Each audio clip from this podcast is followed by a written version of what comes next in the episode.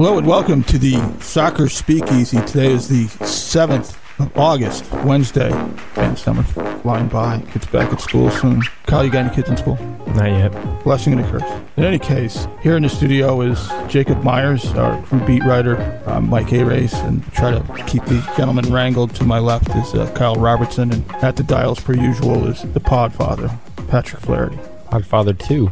Well, it's, that's contested. All right, let's get right to it, Jacob. We had a little bit of news yesterday. I think that you broke about uh, the transfer of central defender Gaston Sauro to Deportivo Toluca in Liga MX, the top Mexican league. How'd that go down, and what's the thinking behind it? Well, there were like rumors for a while out of Mexico, but what I was hearing from people is the club hadn't been contacted yet. But I guess just until recently, uh, maybe they have been contacted and this happened. Essentially, he was going to be out of contract and they got a transfer fee. Spoke to Caleb Porter and players today, and, and Porter said it was an amicable breakup, I suppose, and something Sauro wanted. So I think that the fact that the club got a transfer fee for a player that they're pretty deep at that position was a good thing for the club. Sad thing for fans that really liked him. Yes, Yeah, yes. he had a rough, He was a good player. there for there. He's a very good player, lest we forget. Now, why was he prepared to move on, and why was the team not ready to extend him? I don't know if it was. I think it was still questionable if they were going to extend him, but they like the depth that they have and still pretty young at the position, minus Josh Williams. Abubakar Keita certainly looked better, so maybe that's an influence there. And then Lalas Abubakar's got a lot of time. I just think he was an older player with injuries, and I don't know specifically why. Maybe he wanted to move on, but they got something for him, so that's kind of why they decided to make the move. As we sit here at just after 2:30 in the afternoon on Wednesday, about uh, an hour and a half before the deadline window, the transfer window closes, it certainly appears like, and uh, Tim Bezbatchenko has indicated that they might make a, a depth move before the window closes today, but otherwise they're they're done. So you know something minor, they're done. I suspect they're done, and uh, keep in mind always that they can sign free agents until the roster freeze, which is September 15th. So it's not a total. Uh, the roster isn't frozen yet. I thought it was August 30th. I had looked it up today. Maybe it had changed with the different schedule this season. I think it's September 15th. Okay. At least uh, that's what the general manager indicated. And he's probably right. He probably has a grip on Well, it. he probably made up the. I mean, he was he was integral to doing these league contracts. I don't know about the, but he knows the CBA better than anyone, um, and he knows about MLS contracts because of his work prior to Toronto in the league office. That was his job. In any case, moving on. Item the second, the crew after uh, all but killing their playoff hopes with a 113 and 1 stretcher, keeping their life support system plugged in and running with a four game unbeaten streak, uh, two wins, two draws. It was 2 2 at Chicago, July 17th. That's when this little run began. Then they won 2 to 1 against Montreal at home, 3 to 2 over the Red Bulls on the road in Harrison. That was a eye opening victory. And the latest on Saturday night in San Jose, a 1 to 1 draw with the Earthquake Saturday night. First, Kyle, your th- I didn't think they were great Saturday No. night. They did all right. They got unlucky on the on the PK. I mean, awful kind of turns his back and it kind of hits his right I don't think that's unlucky. You just got to Yeah, do but- better. But you turn. I mean, you're completely. I mean, you know it's coming, but I mean, it's not like he reached out. I mean, he completely turned. he raised his hands like one of those Eh, presidential yeah, candidates. Yeah. So, but I thought the uh, they came back in the in the second half and kind of changed things up, and I think the the goal was kind of uh, sums up their whole entire uh, season, where you know Diaz goes down the flank and just throws a, a terrible cross into Zardes, and then, then gets it right back, and then puts it perfectly, and he Yeah. just scores. Yeah. So you know, and then Broom made the the good save in the first. It was the first half or second half off the header. He had one backside. right before. They're both in the second half. Yeah, he had the one second right before the goal, Yeah. and then uh, Wondolowski on the doorstep. Yeah. I thought they were fine. The point was is was uh, what you take out of it. San Jose, like Harrison, traditionally a very difficult place to play for anyone, and the crew in particular. Jacob, your thoughts on the game? I thought second half, obviously, they were a ton better. They looked really out of sorts there in the first half, and I think a lot of that probably had to do with Hector Jimenez going out uh, with an injury, which we got an update on today, was an MCL injury. They still don't know a timetable, but it doesn't sound season ending, although I guess Caleb Porter didn't completely rule it out when, when was asked. He just didn't know the timetable. So if they get him back, that's great. But they moved Abubakar Keita over there, and then he gets hurt as well. So all in all, I mean, they found a way to get out of that first half only down one goal when it easily could have been Right. three, maybe four. And then they Right. got one good moment and Well, they had a found a, couple goal. chances in the first. I mean, I think uh, Argudo had a good yeah, kind of went went a little left, and then Zardes had another. I think another cross from Diaz that he kind of just didn't get around to. On That his was right it, though. Yeah. They hardly threatened in Yeah. the first half. Big possession advantage for, for the San Jose's. and passes right. Didn't they? Didn't San Jose like outpass them by like two hundred or something? I'd have to look again. That's a lot of outpassing there, Kyle. Yeah. 200. I've read it somewhere. Second half Yeah. was a lot more even, though, and I, I think you just saw Yeah. a different team then. Jacob, what else is up this week as you've been at training regarding injuries and lineup? What can what can you foreshadow with the upcoming game against the FCs of Cincinnati? Yeah, so Jimenez will for sure be out this week. Waylon Francis, who is still working back, he's been out for a while now. Um, he's working back. Maybe I would say he's questionable. Same with Abubakar Keita and then Josh Williams. I'd say they're also questionable. So I mean, we're looking So who's in the back line now? maybe Pedro Santos. Oh, you wow. know, I mean, that's Yeah. one thing that I think they're probably going to have to consider given the depth at that position right now. But He was a little too aggressive back there late in the game. just look at the personnel, though. Yeah, I know. But still, I mean, he was kind of diving in in the in the last third and kind of giving San Jose some chances there. Other than that, I think you have, you know, a If you watched the game, I did. You're looking at me. No, like, no, no. Like, I was- I, mean- mean, wasn't he a little reckless back there? I thought. I mean, I thought he made some good tackles personally. And we'll we'll get to Cincinnati in a second. Just a quick gloss of the standings. Philadelphia in first place with 42 points. Atlanta 39, Red Bulls 37th, fourth place DC with 36. Little news today: Wayne Rooney will be departing, going back to England after this season to be a player coach somewhere. Derby County. Derby County, Derby County. So fifth place, original team. NYCFC 35. I think he's from there. yeah. Montreal 33 in seventh place, last playoff slot. At present, the New England Revolution with 33 points. Below the line in eighth, Toronto 32, Orlando 29, Chicago 27, Columbus taking up next to last in 11th place with 25 points, and FC Cincinnati with 17. I don't think they're making the playoffs, but they are here for Their new coach said we're not making the playoffs yesterday. the rivalry game. There is a rivalry game here. Have they played once or twice before, Kyle? Once, once right? in the The U.S. US Open yeah. Cup last year, and uh, Cincinnati winning there at, at Nippert Yep. Stadium. This game, their first meeting for the expansion Cincinnati club and uh, the oldest club in the league, the Crew, at MAPFRE Stadium at is it seven thirty on Saturday night or Yeah, seven thirty Saturday night. And Jacob, you've done a little work leading up to this game. Should be fun, no? I, yeah, absolutely. I think this will be the best atmosphere they've had since the opener. I mean, you're going to get a lot of visiting fans, which is always a fun thing for any sporting event. Yeah, I just think it's going to be a really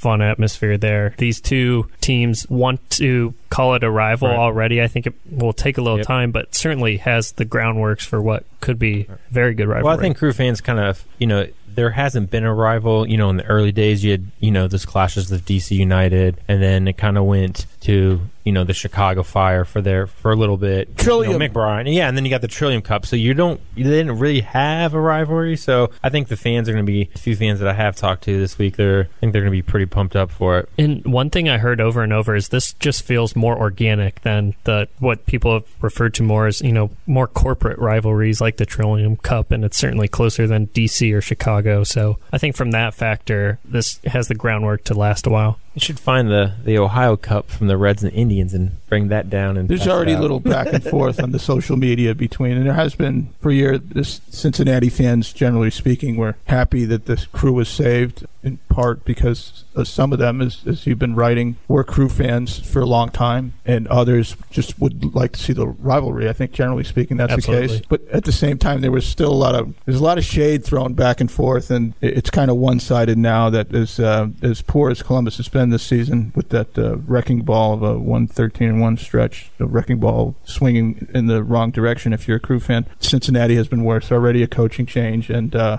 A couple coaching changes. Yeah. yeah, wow. Their new coach, I, I believe he'll be on the sidelines for this game. He was in training this week. How much of an imprint he already has, we'll see. But 24 games they've played the Cincinnati's 5 17 and 2 minus 32 on the differential and 17 points. The crew is 25 games 7 14 and 4 minus 12 on the differential and uh, 25 points. Now the remaining schedule gentlemen beginning with Cincinnati they have uh, 9 games left. Cincinnati and then Toronto here then at New York City FC at Cincinnati for the completion of the uh, hell is real rivalry. Then Chicago home, the two week international break, and then at Atlanta on the 14th, I think 13th of September, back from the break. At Vancouver, last home game, September 29th versus Philadelphia, and then the Trillium at Toronto last day of the regular season. If they run the table, 27 points available, they'll get to 52. Do they if- still if they hand run out the that table. trophy? There's a trophy associated There was. with The it. Trillium Cup, I think. Cup. I think there is. I've seen it. I think. That's horrendous. I think Trillium's the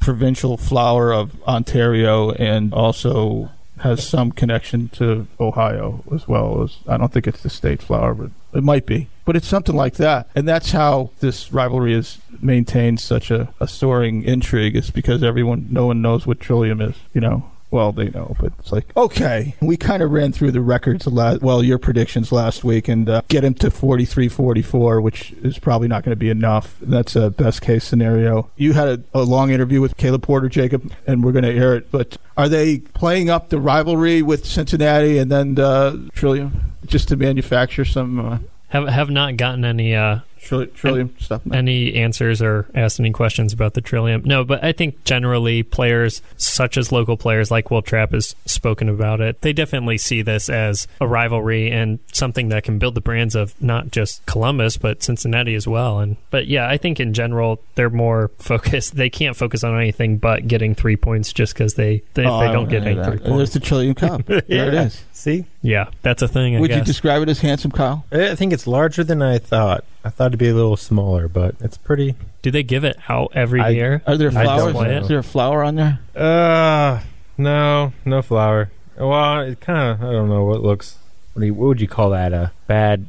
I don't even know. Like this a is triangle. not good for yeah, radio, I know. Kyle. I don't know how to describe. Established in 2000. Yeah. to answer your question, Mike, they're playing it up a little bit. Yes. Good. They should. They they need something. You know, I wrote on Sunday. Want to bring it up. Get your thoughts. I wrote a column about the status of the Arena District site, which is soon to change hands, as as I wrote, whether it be this week or within the next two weeks, maybe three. uh, But it, it's going to get done this month, and then on schedule for uh, groundbreaking probably in October. We may know more about that by the end of this week, given there seems to be some front office stirrings this week. As for the MAPFRE site, Bill Bush is kicking around and he was supposed to drop by, but we'll have him on soon. He'll have a story in tomorrow's paper, an update on the situation with the community park and MAPFRE Stadium training ground within in the context of the task force that is studying either how to improve or what to do with the fairgrounds over the next uh, 30 years. Task force, it's Expo 2050, I think is, is the name of it. And as for Obetz, that's pretty simple. There's there's been some strange stuff floating around out there, but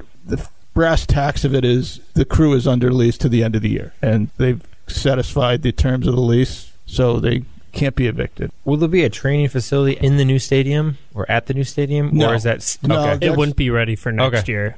Well, So- no, I know that, but I'm saying, like in the new stadium that's coming, will there be? No, Okay, no. I still think they need to up. They Although need we have a professional. we haven't seen the full site plans yet, and I suspect that uh, Nationwide had some say in how they wanted some of the. That's kind of one of the reasons it's dragged on. In, Uh, in the new stadium or at the MAPFRE site? No, the new stadium. Okay, because No, there is there? the All right. training facility will be at the MAPFRE site Right. when they Right. develop, a and training then facility and community park. and then Right. like the last phase being an indoor facility. Gotcha. And if they've been negotiating, the Haslam's sports group has been negotiating with Obetz, and if they can't come to an agreement on an extension as a training facility, well, then come uh, next year, the crew is going to adjust. You know, it's not a brutal situation to be in. As someone told me, uh, hey, they, they got MAPFRE Stadium. You know, they do most of their early training in the in the winter months on the road. Right, and and I think you got it correct, Mike. It's these negotiations that were going on never seem to you know get hostile or like Bobrovsky jackets esque. I think it was more as you had written was something to do with the tax incentives and, and whatnot. It was just kind of getting those fine details. I think that uh, as I sift through all the work I did for that column, the interesting part is here you have nationwide. This is the last parcel of land available in a site they've been developing over the course of just nigh 22 years or so. And this has been a big project for them. It's their baby, so to speak. And they're selling that last piece of land and connecting it to it's going to be connected to the river and 670 to the west and the north and that'd be the final piece of that grand thing that's risen before our eyes over the last 20 years at the same time Been sitting there for a while though. at the same time yeah exactly but at the same but you know they haven't sold it no. uh, and there's a reason. At the same time, you have the crew at Haslam Sports Group, the new owners of the crew uh, with the Edwards family, and they're buying it. And uh, so, as much as Nationwide wants to have a say in tying the whole thing together in one aesthetic piece, you know, on the other side of the table, you have the people who are buying, and the price was long fixed. They agreed on that a long time ago, but they're saying, well, we're buying the land, and we should have we have our own ideas too. Yeah. So there's there's a natural friction there. Okay, we'll get into more of this specifically about the MAPFRE site with Bill Bush at some point. So stay tuned. Questions? We didn't do any questions because we have the Caleb Porter. Okay, So- so we'll We'll, just, we'll get to questions for sure next week. Yeah. One quick clarification: the window closes at 1 a.m. Eastern time tomorrow morning, I guess. So tonight, tomorrow oh, morning. oh really? Wow. I thought it was four o'clock today. Yeah, it's 1 a.m. That was the same with the primary transfer window, but I just saw a tweet from Paul Tenorio that confirmed that. Also, All right. should mention Very that well. Don Garber said at the Orlando weekend that he was really impressed with the stadium renderings or whatever he was presented from crew brass at the All Star weekend. So I just thought that was worth throwing out there. Yeah. man. I understand how people feel. Yeah, I'm glad he's happy. Aren't you glad he's happy, Kyle? Yeah. Yeah, that's good. Well, we'll get to questions next week, and here is Jacob's interview with crew coach Caleb Porter. So, sitting down with Coach Caleb Porter, thanks for joining me. I remember before the game at Orlando or at Chicago when you said it's going to be really close and you've got to win a lot of games, but you thought you were going to get in and you remained confident. These past four games, has your confidence just been that much more instilled because of the, the way the guys are playing?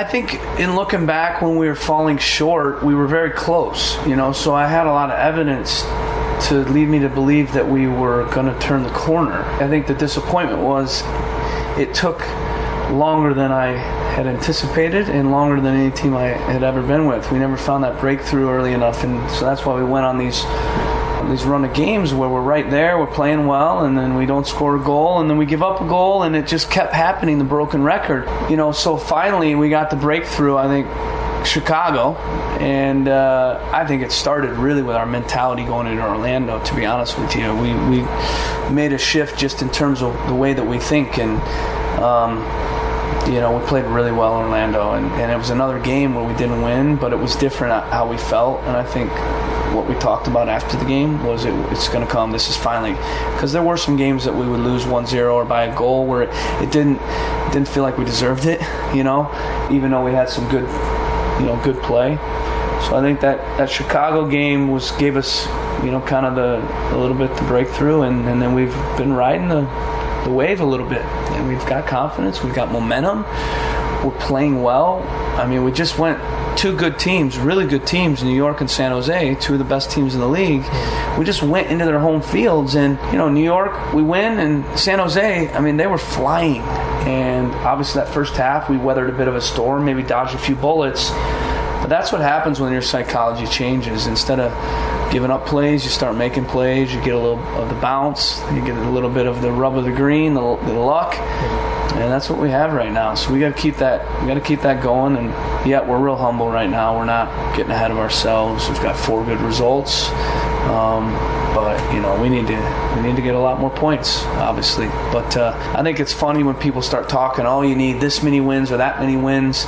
No one knows you can't look at percentages right now. You can't look at anything because the most important thing is winning the next game. You don't know how the other teams are going to do. There's a lot of teams going to play each other here at the end, and so it doesn't do us any good to kind of think about percentages or how many wins or start counting points or breaking down the table. We just got to win the next game, and it's a big one. This next one at home, and then the following one at home. These are big ones. We need we need six points. You've gotten a look at a lot of different guys on this roster because of all the injuries this season. Just how has that maybe accelerated the growth of the type of roster that you want moving forward? I think it's been massive for our building of the type of team that we want to be, the profile of guys, the mentality of, of how we go about things. You know, we've we've exhausted this roster in terms of giving guys minutes and finding out who can do it. Uh, obviously, we've we've moved some guys as well, guys that we felt um, for whatever reason just weren't the right fit. Um, still good players, but you know, obviously, with every coach and every you know, different way of looking at things, there are going to be guys that just don't really fit the way that we want to do things. And and so uh, with that, there've been some casualties, but more than that, I've seen more positives of guys who can do it. Lots of examples of guys who've stepped up who are totally going to be in the in the mix for us, who are going to help us win games moving forward and become the team that we want to be, which is not a playoff team, but a team that's raising trophies. And we've gone through a lot of growth and learning, and we've suffered. we've suffered this year, but also we've learned a lot. And don't count us out this year. We're going to keep fighting. But we've more than anything, we've learned a lot, and I love that we're trending upwards. That's the key. You know, we're going to trend upwards towards this end, and uh, we'll see. It'll probably come down to the last couple games, and but no matter what, we're getting better, we're improving, and uh, there's a lot of things to be excited about, and a lot of things to be optimistic about in this club's future on the pitch, but also off with the stadium, and the training ground, and new ownership, and and all that four positive results leading into this one. I just was curious on your thoughts of the gravity of playing an in-state opponent for supporters and this club, and maybe how it can influence the brand of this club in an exciting style that you you want people to come out to see. Yeah, I mean, I think obviously, you know, when you have a rivalry in state and you have two cities that are proud, and I experienced it with Seattle and Portland, it's bigger than three points because you, you do. You have that little bit of bragging rights and you, you want to uh, make a statement for your city and gain respect for your city. And you want on that day for your supporters to puff their chest out and feel good about the city they live in and Columbus. And obviously, when you win a game against another city, it feels good, but it's not going to feel as good as beating that in state city. And so the rivalry will build. It's the first game in the MLS era. We have the Open Cup game last year, obviously, that I wasn't a part of, but some of the players were.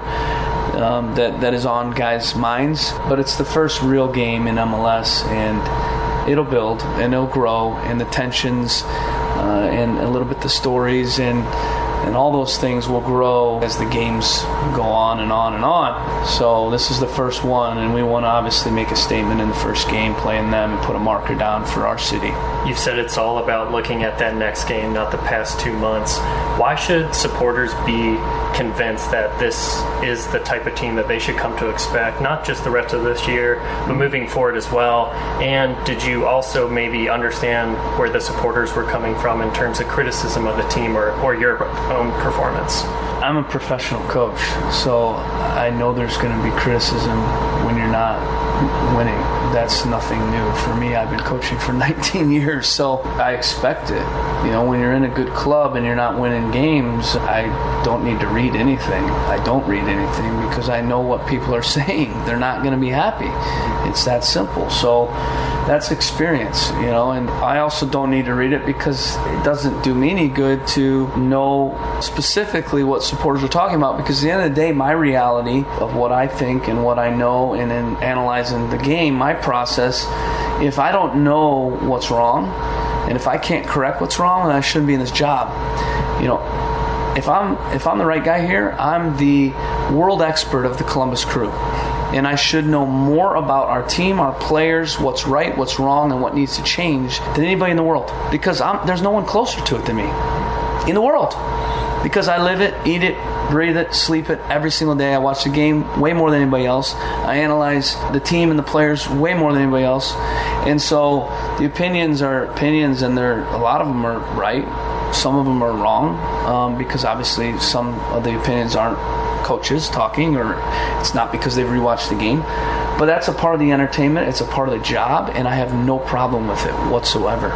And if you're losing, it's pretty simple what are you going to be happy about? Now, you can see positives, but when you lose as many games as we lost, I wasn't feeling great. I wasn't positive. I was seeing all the things they were seeing. So I think sometimes there's this maybe feeling that with supporters that they, you know, they care and we don't, and I don't agree with that. The players and coaches care believe it or not, this is our livelihoods. We carry more than they do, if that's possible, you know, because it's our job.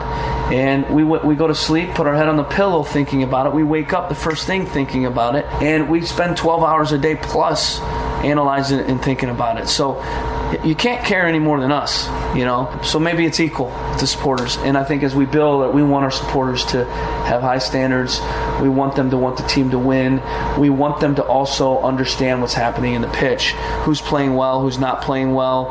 Um, to have that educated eye a little bit of, okay, that was, you know what, that was a good performance, and we drew the game, or that wasn't a good performance, and we won the game you know, that player didn't play well. That player played well. And I think as we evolve, those are things that fans should be understanding and, and you know, there's always going to be criticism with coaches and players. Always. In Portland, there's no bigger market. There's no more pressure in that city. The fans know when a guy's not playing well. When a guy's playing well, they talk about it every week. They know when I've not done my job, or, or they know when I've done my job and we still lost. You know, and so I think those are things that you know important to just kind of know the forest through the trees. It, it, it's not always black and white. We lost and it's been bad, and the coaching's bad, and the players are all bad. Sometimes you can have a really good game and it's football, and you lose the game even though you played really well. Sometimes you play really poor and win the game. So for me, seeing those things and seeing the individual performances and who's done well, and seeing when a coach has done his job but you still didn't win, I think those are things that you know I value and uh, understand. But you know, for me, I get the criticism. I don't. Of course, it's part of the job. I know I take that on, and I've done this for 19 years. So, uh, if you win, it's a wedding. And when you lose, it's a funeral moving forward, nine games left, just what's it going to take individually every single day for this team to get where you believe they can be? I mean, I think the big thing going back to the type of team that we want to be. I mean, I you've seen flashes of being a team that's very effective and scoring goals and, you know, in different ways you know, in different ways, not the same way all the time, not playing exactly the same way, but playing a brand where it's exciting, where we can do different things, but score goals and be tough. You know, my teams have always been tough. My teams have never been out. My teams have have always fought and always had a tough mentality and always found ways to win games. And that's what hurt the most, I think, when we weren't finding ways to lose games. Is that's just not normally the type of team that I have, and I'm really proud of the guys for evolving into, you know, a, a team that's resilient, a team that finds ways to get results, finds ways to win games. And I do think, although we've we lost a lot of games in that 14 game period, because I kind of broke it into segments. That first six games, we were 4 1 1, top of the league. And then that 14 games, that's really where the rough patch was. And I think it was 9 to 10 games by one goal and 6 1 0. So, how bad was it? The results were bad, but you could attribute it, attribute that to a lot of different things, you know, and so I don't like to talk about that the excuses, but there are a lot of reasons, you know. And at the same time, no one cares about the reasons. We got to get the job done. And guess what? The last now five games, we're getting the job done. So if you take out the 14 and maybe we win three of the you know, the games where we lost by one goal, the whole narrative's different. Now we're nine points, we're above higher, we're above the red line. So those are things that always led me to believe that we were a lot closer than people thought. And I always said, you know what, it's one of two things. Either we're really close to being a very good team, or you know what, we're just a bad team. But I know I knew we were really close to being a very good team. You could see it. We are right there. But we finally got the mentality shifted. I think we finally got plays being made. And of course, with Pat and with Tim Bezbatchenko and Neil MacInnis and these guys, the signings have made a massive, massive impact. And so, you know, is it because of the mentality? Is it because of the signings? I think it's a combination, you know, and, and for sure, it's both of those things that have led to better results appreciate you taking the time out of your week. Thank you. Appreciate it.